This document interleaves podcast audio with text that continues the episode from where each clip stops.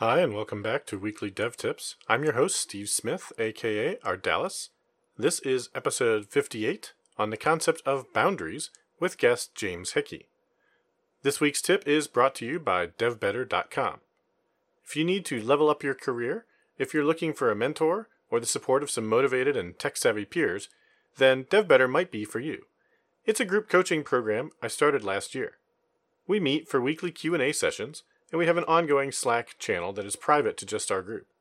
I offer advice, there are networking opportunities, we do coding exercises, talk about marketing and branding, and how to get that dream job that you've always wanted.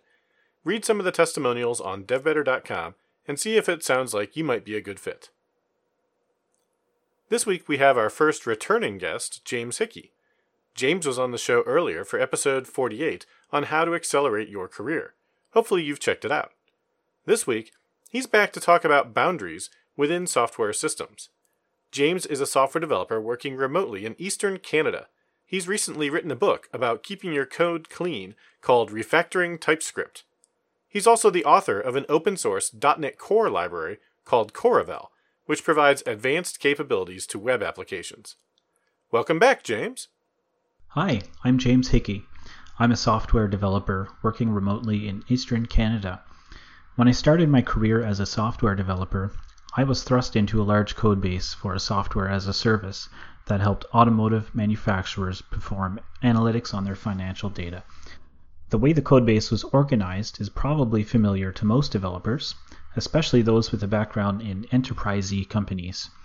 The solution was organized into three main projects business, uh, DAL for data access, and core. Core was just a bunch of classes having no business logic and full of public getters and setters. At the end of the day, all the real business logic was mostly found within stored procedures in the database, so all those layers didn't serve any real purpose. Business oriented classes would just call a function from the data access layer, and that method would call a stored procedure. As a fresh out of school developer who's trying to learn how the pros do it, I didn't question this way of organizing code. Eventually, though, I came to realize that this way of organizing code was terrible. It was hard to find code for specific features. You end up having to switch contexts between multiple projects when working on the same feature. I've also been in projects having uh, very different ways of organizing code, yet they suffered from the same kinds of issues. Throughout this time I had a hunch that there was a common issue that was causing these difficulties. It didn't matter how well classes or subsystems were designed, because in the grand scheme of king, uh, things, it was still hard to deal with the codebase as a whole. As I read books and blogs, and listened to well known industry experts share their knowledge about software design, I came across better techniques and patterns for organizing code and designing software well. Then I discovered domain driven design. DDD for short is a pretty huge subject, but at the heart of the entire philosophy is the idea that the most important thing about managing complexity in software is around putting up boundaries. In these other systems I've mentioned, the boundaries were enforced the wrong way. Instead of slicing our solutions by technical concerns, like data access, objects, or interfaces, DDD teaches us to slice our solutions by business functionality, like shipping, search, billing, etc. Since then, I've had the opportunity to learn about other approaches to software design and have formed some opinions around what works well and what generally doesn't work out so well. Out of all of these ideas, the most important one that I've learned and have seen the effects of within real software projects is this idea of creating boundaries. You might be familiar with the concept called bounded contexts. In a nutshell, these are isolated subsystems or bubbles that you design and build individually. Instead of creating one codebase and shoving all your code into it, you create a codebase or an application per specific business feature or area of functionality. Multiple boundaries can communicate with each other, but not by traditional means. In projects like the one I mentioned at the beginning, if shipping needed information from the payments feature, it would just reach into the database and query the payments table. These more strict boundaries mean you, you can't just reach into another feature's data or code. This has many benefits. Mainly, it allows the inside of each boundary to attack its core business problem head on and not worry about secondary concerns like persistence and what other business problems require. And it decouples all your different bubbles or contexts. Inside each bounded context are these other boundaries called aggregates. These are objects that represent transactional boundaries. The details are not important, but what is important is that each aggregate does not directly call another aggregate's methods and grab its data. Usually, aggregates will emit events to communicate with each other. I use domain driven design as the first example because the idea of boundaries is so fundamental to it, but there are many other ways to enforce boundaries.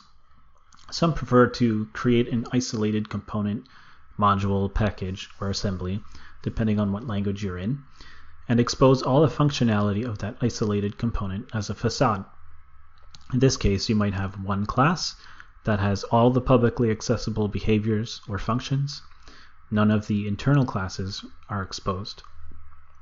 When looking at architectures like clean architecture, all business functionality might be exposed as use cases. Each use case, like register new user, would be modeled as a single class. This class would not expose any domain objects or objects from modules farther down the chain. It would expose its own specific models or DTOs. This is a way to enforce a boundary so that the outside world doesn't know about the internal details of specific modules or components. Similarly, if you are building a web API, then you might want to enforce boundaries by using view models or DTOs, which are used for sending data to your clients. This way, internal details like specific domain classes aren't exposed, and you can modify or version each endpoint without affecting the other modules or projects that depend on it. Using specific classes dedicated for use in HTTP POST data binding also helps keep the boundaries around each specific endpoint. And you also get the added security of not overposting. Whenever you share code, you're introducing some form of coupling. This in turn is the opposite of putting up boundaries. Let's say, for example, I have a user class. This class is used within the user profile logic and the authentication logic for an application. If I need to add new behaviors to the authentication flow, does it make sense that the same functionality is now available for use in the user profile scenario? Since both features are sharing the same class, this is possible. This approach of trying to share as much code as possible throughout our apps is what causes spaghetti code and bugs galore. This is probably the biggest issue I come across in code bases. We think that sharing everything is good, but it's not. It creates a tangled mess of dependencies that, over time, cause businesses who want to be agile to sluggishly attempt to keep up with customer and market needs. Instead, if we isolate each of these features and not share that user class, then changes from one feature won't affect the other. Sure, you might end up creating two different user classes that have what look like duplicated fields, but that's okay. You aren't duplicating logic because these classes represent different things. The logic for the user profile screen is going to be different than authentication logic by definition. There is a place for shared behavior, like sharing how you might display a user's name in your application's UI, but fundamentally, we should seek to create boundaries around the different parts of our code bases. Next time you find yourself having to start a new project or product, think about how you can isolate that product or feature from the rest of your code base. Maybe you want to build it as a completely separate assembly or project. In this case, you could use an event driven means of communication, or maybe expose a public API as a facade. If that doesn't make sense or isn't possible, you can at least create a new folder structure that makes it very clear what business functionality exists in that place. I've written more about this last point over at builtwith.net if you are curious. Thanks for listening in. Thanks, James. I've added a link to your blog to the show notes. Listeners interested in learning more about domain driven design and clean architecture We'll also find additional resources in the show notes. That's it for this week. If you want to hear more from me, go to ardalis.com slash tips to sign up for a free tip in your inbox every Wednesday. I'm also streaming programming topics on twitch.tv every Friday from noon until about 2 o'clock Eastern Time.